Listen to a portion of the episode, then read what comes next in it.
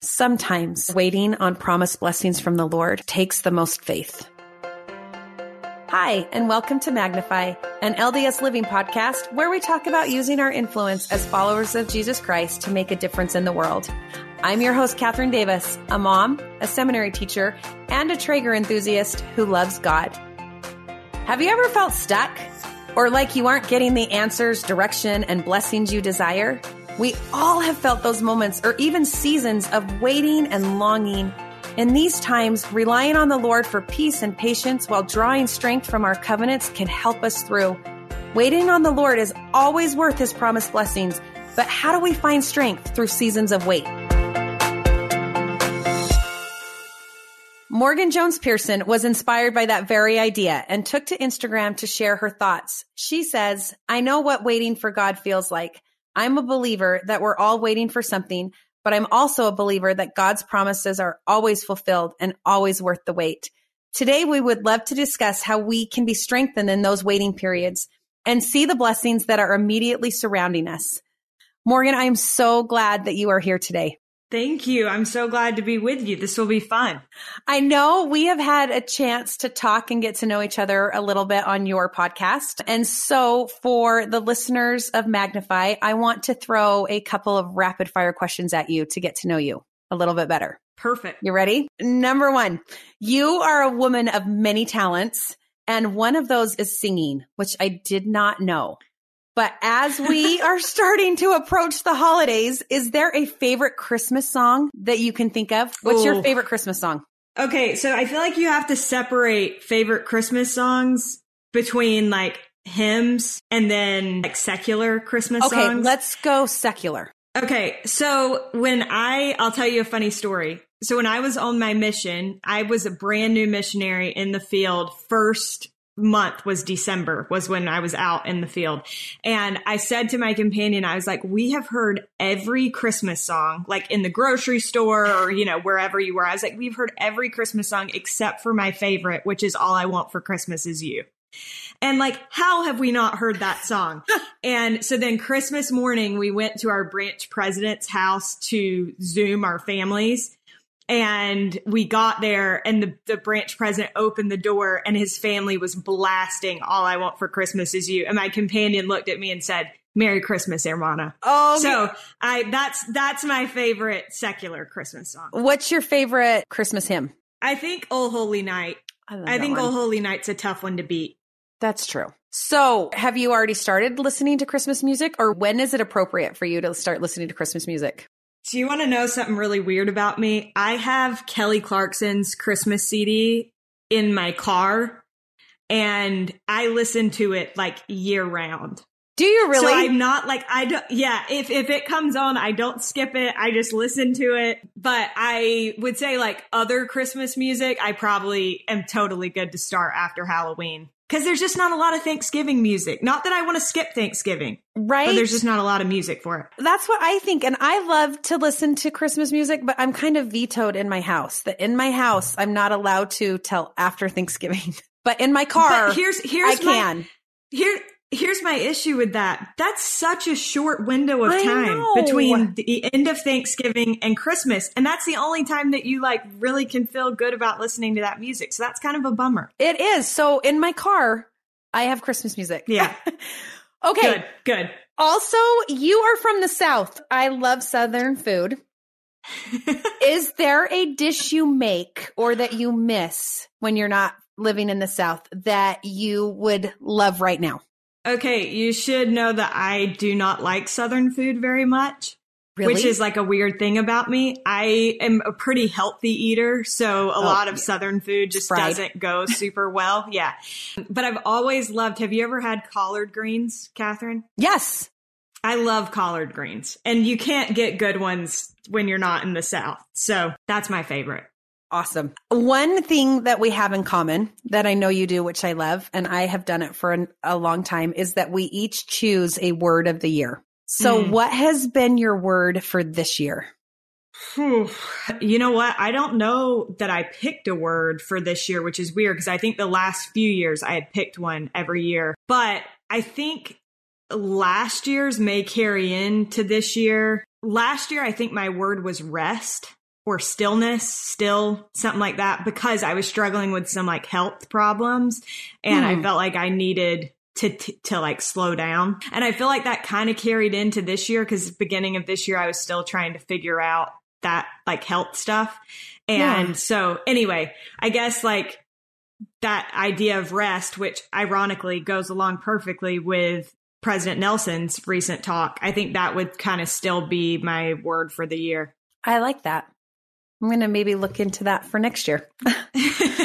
we all need it. We do. We do. Okay, here is my last question for you. What is your favorite part of hosting All In? Oof. I love talking to people. I love meeting people. And so that part of it never ever gets old to me. There are a lot of other parts that I'm like, we've been doing this for a long time, you know, but the actual talking to people and getting to hear their story never ever gets old. And so I think that's my favorite part is just the people that I meet and the stories that I get to hear and not only hear, but like actually dig into because I think when we meet people in a normal day to day situation, Yeah. you don't dig super deep typically on like your first encounter with somebody. But Right. because you're hosting a podcast, you have full permission to dig as deep as you want to. Like that's what the people are there for. And so being able to do that with so many different people, I think is really a privilege and a blessing. Well, I'm kind of excited to dig deeper into your story and to learn more about you. Well, I'm definitely more comfortable on the other end. So we'll see how this goes. Okay. Well, I want to talk about a post that you recently posted on Instagram where you wrote this. You wrote, certainly when we see promises fulfilled, it gives us greater confidence in our covenants. But what about when we don't? What about when it feels like we've been keeping our end of the deal, waiting for God to keep his? I've been there. I know what that feels like. I'm a believer that we're all waiting for something, but I'm also a believer that God's promises are always fulfilled and always worth the wait. And I noticed in that post that you said, I've been there. Can you tell me about your experience on what prompted you to write this post and how you've been there when you've been waiting? Yeah. I think, like I said in the post, like we all are waiting for something. And so for me, that looks a couple of different ways. Probably first top of mind waiting in my life has been I got married this year at 32, which isn't ancient, but it also is a lot older than I ever imagined that I would get Mhm. married. And, um, and so there was a lot of waiting in that. Like I just was talking to my parents this week and my dad said to me, do you ever think about how a few years ago you had convinced yourself you were never going to get married and you were never going to have like all of these things that are now happening in your life. And it's true. Like I genuinely had convinced myself to the point that I think I was almost living in a place of despair rather than hope. Um, I think that it's so important when we have things that we want and we desire in our lives to maintain hope because the opposite of hope is despair. And so when you give up on a dream that you have or something that you want to see happen in your life, you're living in a pretty dark space and and I definitely felt that at times. So I think that's one. I think also I've had people that I care about in my life that have kind of walked away from faith, whether, you know, our church or just faith in general. And Yeah. I think waiting and hoping that those people will come back, I think is another form of waiting. It looks different ways at different times in my life. And those are the most recent examples. So, what kept you going? You said you felt a lot of despair. Yeah. So, what did you hold on to in those moments of despair? Well, honestly, and I think that's the message that I was hoping to communicate in that Yeah. post is that it was like covenants that kept me going. And so, for example, when I was probably 28, I worked in the Salt Lake Temple and I only worked there for about 10 months, but I can point back to that period of time as like a time where I just clung to my covenants like never before. And I can I can distinctly remember like a couple of moments that happened to me when I was there working in the temple that kept me holding on and kept me waiting and gave me that hope. And then priesthood blessings were another big thing. So I, I mentioned that there was like a period of time where I had yeah. convinced myself wholeheartedly that I was not going to get married. And it was like this thing where I had talked myself into it to the point that I thought that's what God wanted for me. And my sister had just had a baby.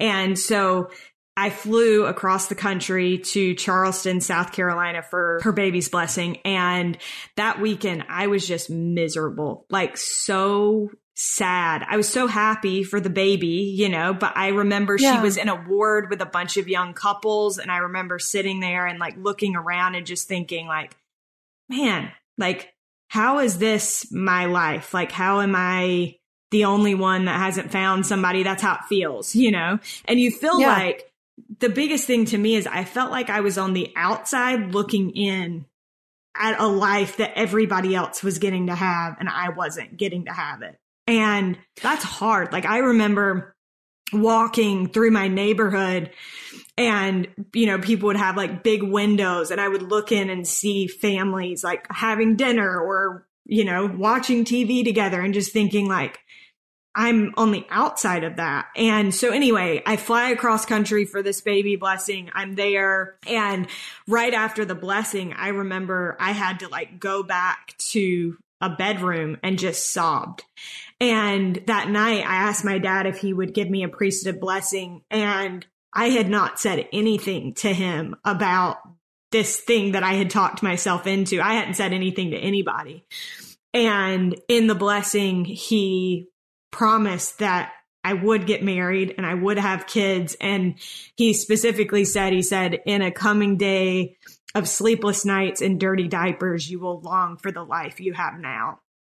And so for me, mm-hmm. like that was one thing that kept me hanging on. I think I mentioned the temple. I had a, an experience where I was sitting in the temple and when you're working in the Salt Lake temple, you have all of these like spots that are pretty pointless, but your job, your only job is if somebody walks past you in not very highly trafficked areas, your job is to stand up and smile. And so I was sitting in one of those spots for 30 minutes by myself and this has never happened to me before. I'm not somebody that like communicates with the dead, but I had this distinct feeling that my grandparents were trying to talk to me. And I was really close to my grandma before she passed away. And, um, I had been feeling like there had to be something I was doing wrong.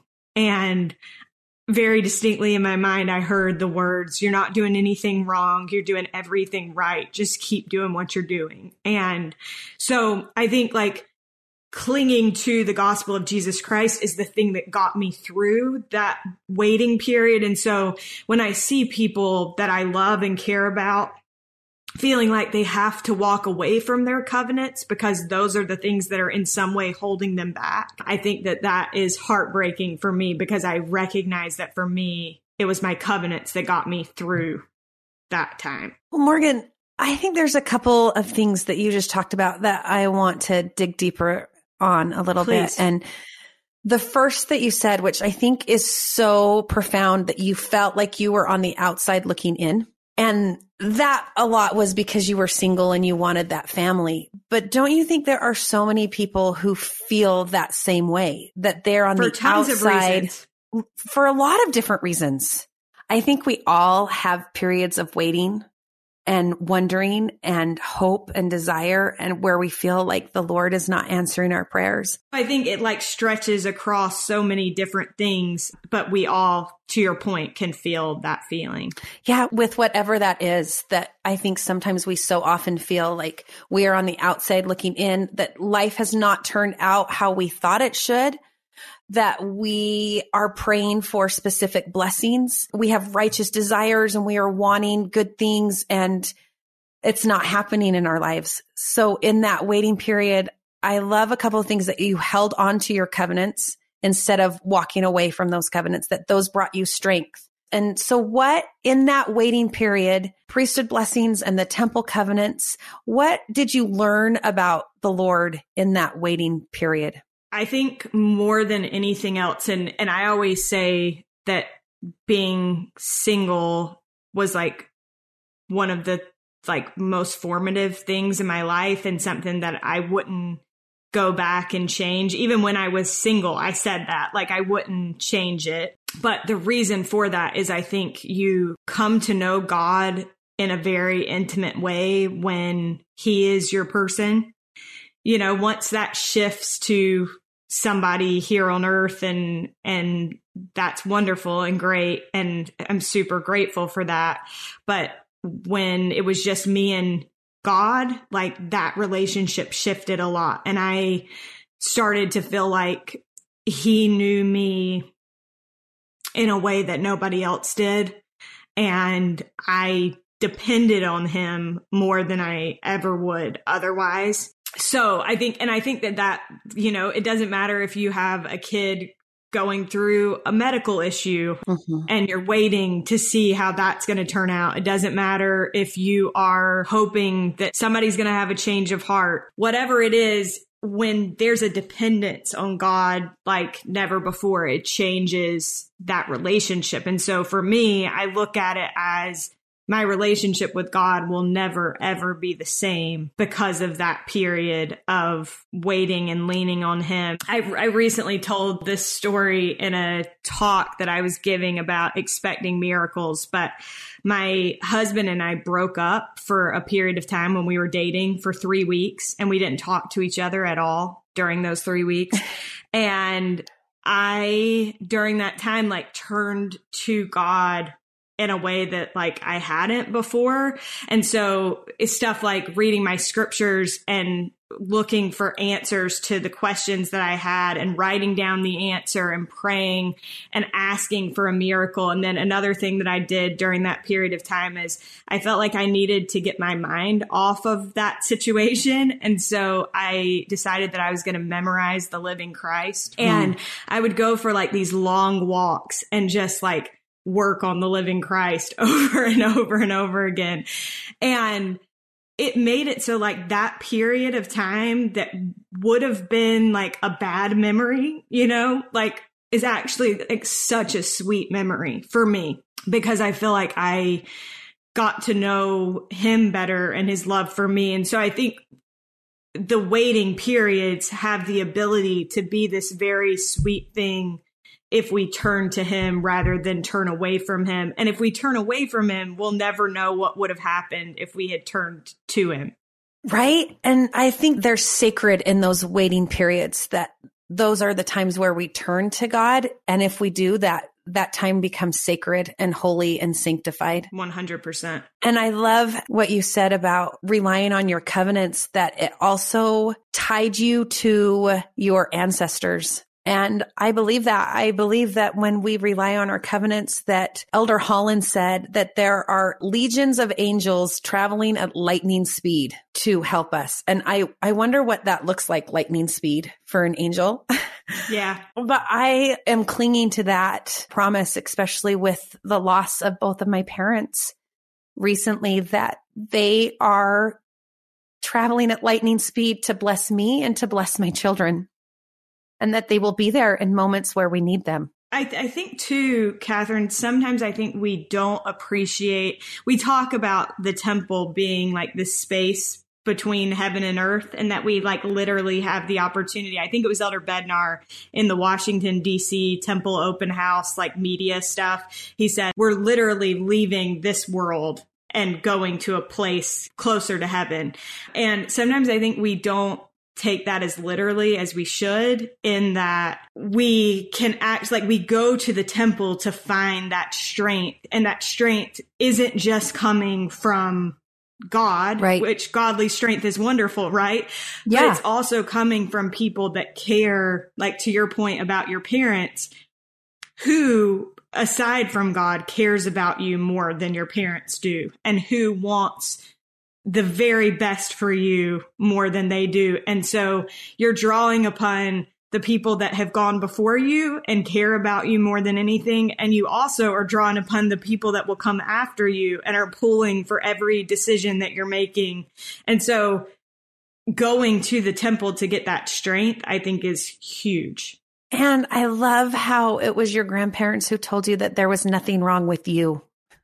I think in the waiting period is where we get extremely vulnerable to the adversary and temptation and the adversary telling us that there's something wrong with us. Don't you think? And I yeah. love that your grandparents were telling you that there's nothing wrong with you. It was it was cool too. Like that was just like a little snippet of what I felt that day, but I think looking back it's like I trusted them too. I think there's there's a level of trust with those people that we know know us and so anyway, I think there's nobody like there would be nobody that could deliver that message to me better than my dad's mom. Um, and Heavenly Father knew that. And that's why she was the one that I felt like was saying it to me. I think that's so important because I think in the waiting, we often think that we don't have enough faith or that there's something wrong with us.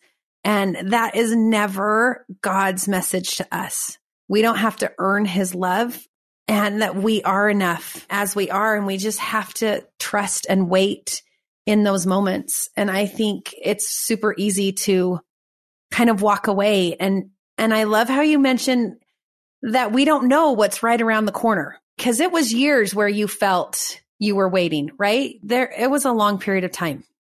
Yeah. Yeah. And I think you know, going back to your point about we are our own worst critic. So there was this one time I was in the YSA Stake Relief Society presidency. And so during ward conferences, we would go around and we would uh, do like a question and answer session with the different wards. And I remember one day there was this boy and he just expressed that like some things weren't working out for him as I recall, he was like a cute, you know, cute guy and said like, these things weren't working out the way that he thought that they would. And what advice did they have about what they should be doing that they weren't doing? And this lady who I'm sure meant very well she was like one of the bishopric members' wives. She like took it upon herself to answer the question and she just went off on this rant about dating. Like they need to like be asking people on more dates and I was sitting there and I was still single. And so I'm sitting there and mm-hmm. my blood is boiling because I'm like, I know how many dates like these people are going on and how hard they're trying. And so I was like, can I say something? And I just said, if I'm hearing you right in the question that you're asking, what you're actually asking is, what am I doing wrong? And I think that that tends to be our question. You know, we can mask it in a way of it's like, well, what else? What else do I need to be doing? And certainly there's a place for that, like the story in the scriptures right. about what, what lack I yet, you know? But it's important that the question that we recognize that a lot of times the waiting is not the result of anything that we've done wrong. Just like this story in the scriptures where the person says, you know, who sinned this man or his parents. That's not the situation. And so that's why for me, that experience in the temple was so poignant because I feel like it's given me a chance to share with other people. Like, you're not doing anything wrong. You're doing everything right. Just keep doing what you're doing and those blessings will come. I've been working this week on a cover story for LDS Living with Tara Bench, who is a cookbook chef and she's 45 and single. And so in the story, we kind of dug into her experience with that. And she said something that I thought was so profound. She said this I think the gospel is for everyone old, young, single, married, rich, poor. And yes, family is important in the gospel. That's the truth. Marriage is important to our eternal progression. That's the truth.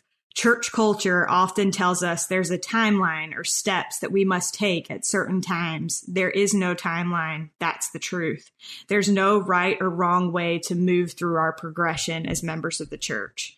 And I think sometimes like that's what we forget is that there isn't a timeline and that those truths can still be true. And I loved when I was talking to her for the story, she said that with like such conviction, like each one of those lines. And she'd say, That's the truth. And so we cling to those truths, but we recognize that there is no timeline. And like you said, the thing about the quote by Elder Holland, which actually she quoted in that story as well. Oh, did she? um, yeah, which I, and I love that quote, but at lightning speed, speed in God's time, I think looks different than it does in our time. And so we just trust that his time and his understanding of time is better than ours. Yeah. And that we're all going to have periods of waiting, right? We all are. In fact, um, in a talk given by President Henry B. Eyring called Blessings, a Law of Increasing Returns, Elder Eyring says this. He says, all of us make decisions every day, almost every hour about whether it's worth it to wait. The hardest ones are where the waiting includes working. Does it make sense to keep working, to keep sacrificing when nothing seems to be coming from the effort? All of us are always waiting on something. Perhaps a single adult is waiting on the blessing of marriage. A young couple might be waiting for the blessing of children in their life. A mother to a teenager is dealing with the ch- with a child losing their faith. The list goes on and on of those who are waiting.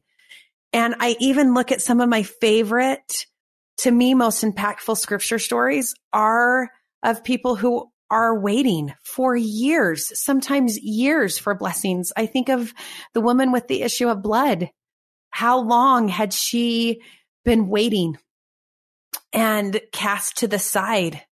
And the small action that she take what if she would have given up and thought you know it's been years and i'm not being healed but she waits and when the savior walks by she reaches out and does a small action of faith and he stops and bends down and calls her daughter and she is healed but what if she would have stopped the day before he came well, and I think the thing that's interesting about the stories in the scriptures, like like the story of the woman with the issue of blood, yeah. is we don't we don't actually know what they did in the waiting. And I think that's a big key is what do we do with our waiting? Is is waiting right. just, you know, sitting around twiddling our thumbs or is it very active? So I, I just this week I, I, mentioned that I had this conversation with my parents and it was interesting yeah. because my mom was talking about the story of the brother of Jared and how, you know, they were in those barges and she's like, we know that the barges didn't have any windows. And so they're just being like tossed around in the ocean, hoping that they're headed toward the promised land and hoping like maybe the promised land is within sight, but they have no idea. And my mom said that in the scriptures, it says that they praised the Lord all day and all night. So my mom was like, we don't know where we are in relation to our promised land. And the question is, are we praising God in that waiting? They didn't know, like the day before the barge like landed on dry ground, they would have had no idea that they were almost there. And just like that, like we don't know the blessing that we're waiting for could be right around the corner or it could be a lot longer you know you never know. But in the waiting what are we doing? And and to me the best way to wait is to praise god in whatever way that looks like for you. And there are there are a lot of different ways that we show that we praise him and love him. But doing that i think makes the waiting it turns it into like you said like a sacred experience rather than just passive I truly believe that. Sometimes I, I wonder in the waiting how we can rely and trust that those blessings are right around the corner, whether that's in the next life or re- literally right around the corner, that it is our relationship with God and our past experiences that sometimes we rely on. You were telling that story of the brother of Jared and they were praising God because I think they were remembering what led them to that point. They they knew him. They knew him. And that and that reminds me, I've been obsessed recently with this story that Sister Marriott told in her BYU devotional. This is like probably 6 months ago now, but she told this story and it's silly because it's silly how much the story has impacted me. But she ta- talked about how she and her siblings in Louisiana they would wait for their dad to get home from work because he had promised them that if they would be waiting with their swimsuits on, ready to go to the swimming pool, he would take them to the community pool after work. And so she's like, we would stand on the hot Louisiana cement and she's like, we sometimes would have to jump back onto the grass just to cool our feet off, but we would have our towels and our swimsuits and, and we'd be waiting on the curb watching for my dad to turn the corner. And she said he always, he would pull into the driveway and he would say, I'll be right back. And he would run into the house and change into his swimsuit and he would come back out and take them to the pool. She's like, why did three kids wait in the hot summer sun looking so intently at that corner. And then she says, because we knew our father. And I think in order for us to be able to have that trust that Heavenly Father is going to round the corner every time in our lives and do what He said He was going to do, we have to know Him. And we have to know that he's somebody that always keeps his promises. And I think that's hard for some people because not everybody has a good example of a father that always keeps their promises. I feel so lucky because my dad right. is somebody, he's never told me he was going to do something that he didn't then do. Um, but I recognize that that is not true of everyone. And I always wish, like, could I loan you my dad so that you could get a little taste of like what this is like? But I think if we set out to develop that relationship with God and to come to know him, then as we, to your point, like the brother of Jared, the Jaredites, they looked back at their experiences that they had already had with God. And we have to have experiences with Him to then be able to draw upon those in the future. And that's why, like, the word remember is in the scriptures so many times right. because we have to look back in order to have hope for the future. And that is one of my favorite titles of God is promise keeper, that we can trust His promises and to understand that whether we've experienced that with our own fathers or not, that God is a promise keeper. Like going back to scripture stories, my favorite is I love Peter and I love when Peter walks. Uh, don't you love him? And I love when Peter walks on the water. And sometimes people are like, Oh, but he sank. He took his eyes off Jesus. And I just am amazed that he had the courage to get out of the boat in the first place. And I've thought so much about that. Like what gave him courage to step out of the boat? He's the only one who did. And he jumps out and is walking to the savior. And, and I just think it's his experiences with him that gave him that courage. He knew who Christ was and he had faith in that to step out of the boat. And I think of that in my own life. Have I had experiences with who Christ is that I have faith to take that next step? Even right. if I don't know how it's going to end, can I take that next step because I know who he is and I know he's a promise keeper? Right. Right. I, I completely agree with that. I love, like I said, I love Peter too. He's one of my favorites. And I think you're right that it's our covenants that give us that strength to take that next step. Uh, it's the covenants we made at baptism. It's the covenants we make in the temple. It's our covenants with each other to mourn with those that mourn, to lift and to help the weary and those who are tired. And so how do you think your own experiences with waiting have brought you closer to others? Mm, I think that it doesn't matter what kind of waiting you're doing. If you've waited for something, then you have greater empathy for others that are waiting for something too. Actually, Tara Bench, I have this very fresh in my mind because I've been working on it for weeks. But in that same story, she says like pain doesn't have to be specific. And it's true, like, and I think waiting doesn't have to be so specific. We, we need to recognize that if we have had an experience, and this is something that I've learned from hosting All In too, is that oftentimes the experience may be different. We may be going through something very different than somebody else, but the lesson that we're learning from that experience, we're all learning the same things. And so if we can connect with other people, and it's actually been interesting. I told Sarah as we were talking about doing this episode, I told her that I hesitate now to even talk about being single, even though it was like such a big period of my life, because I never want to seem like, oh, here I am. Like I made it out on the other side. here's what you need to do because I wouldn't respond well to people like that myself. But I think it's been interesting because there have been a few times since I got married that I've had like a distinct feeling. And I'm one of those that I don't post on Instagram unless I feel like I really have something to say.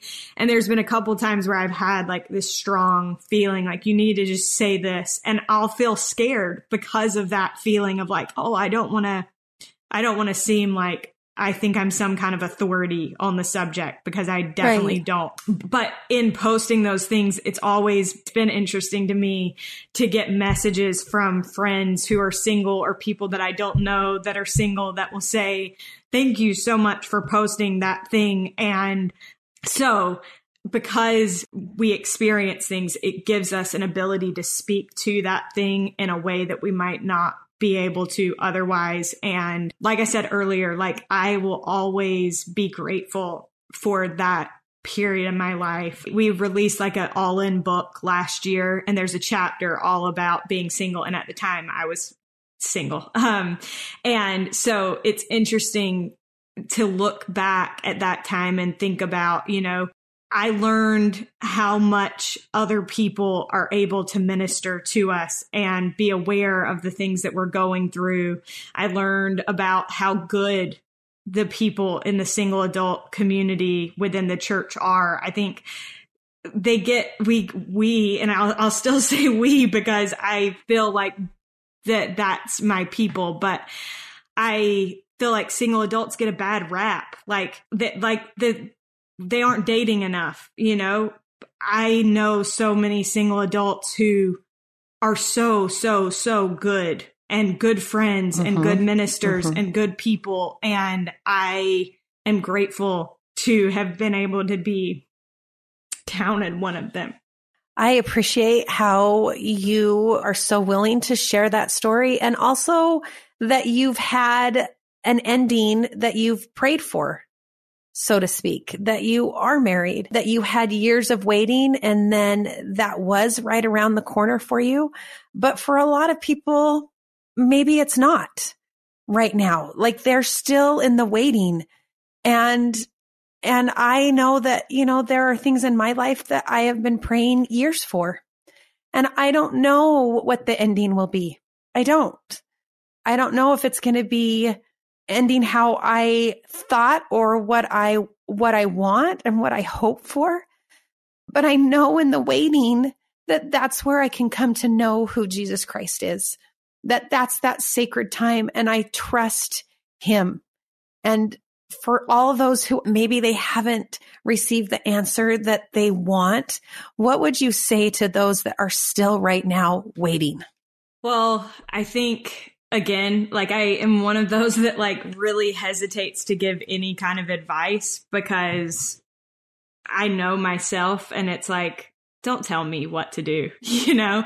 Um, so I guess the first thing I would say is like, let God tell you what to do in your waiting, like not me, but turning to him, I think makes all the difference. And, and again, like you never know when the thing that you're waiting for could be right around the corner. And if it's not, recognizing like uh, in that talk that you mentioned, and and I quoted from in the Instagram post, President Eyring, the law of increasing returns. I cannot tell you how many times I referred to that talk when I was single. I read that talk again and again and again.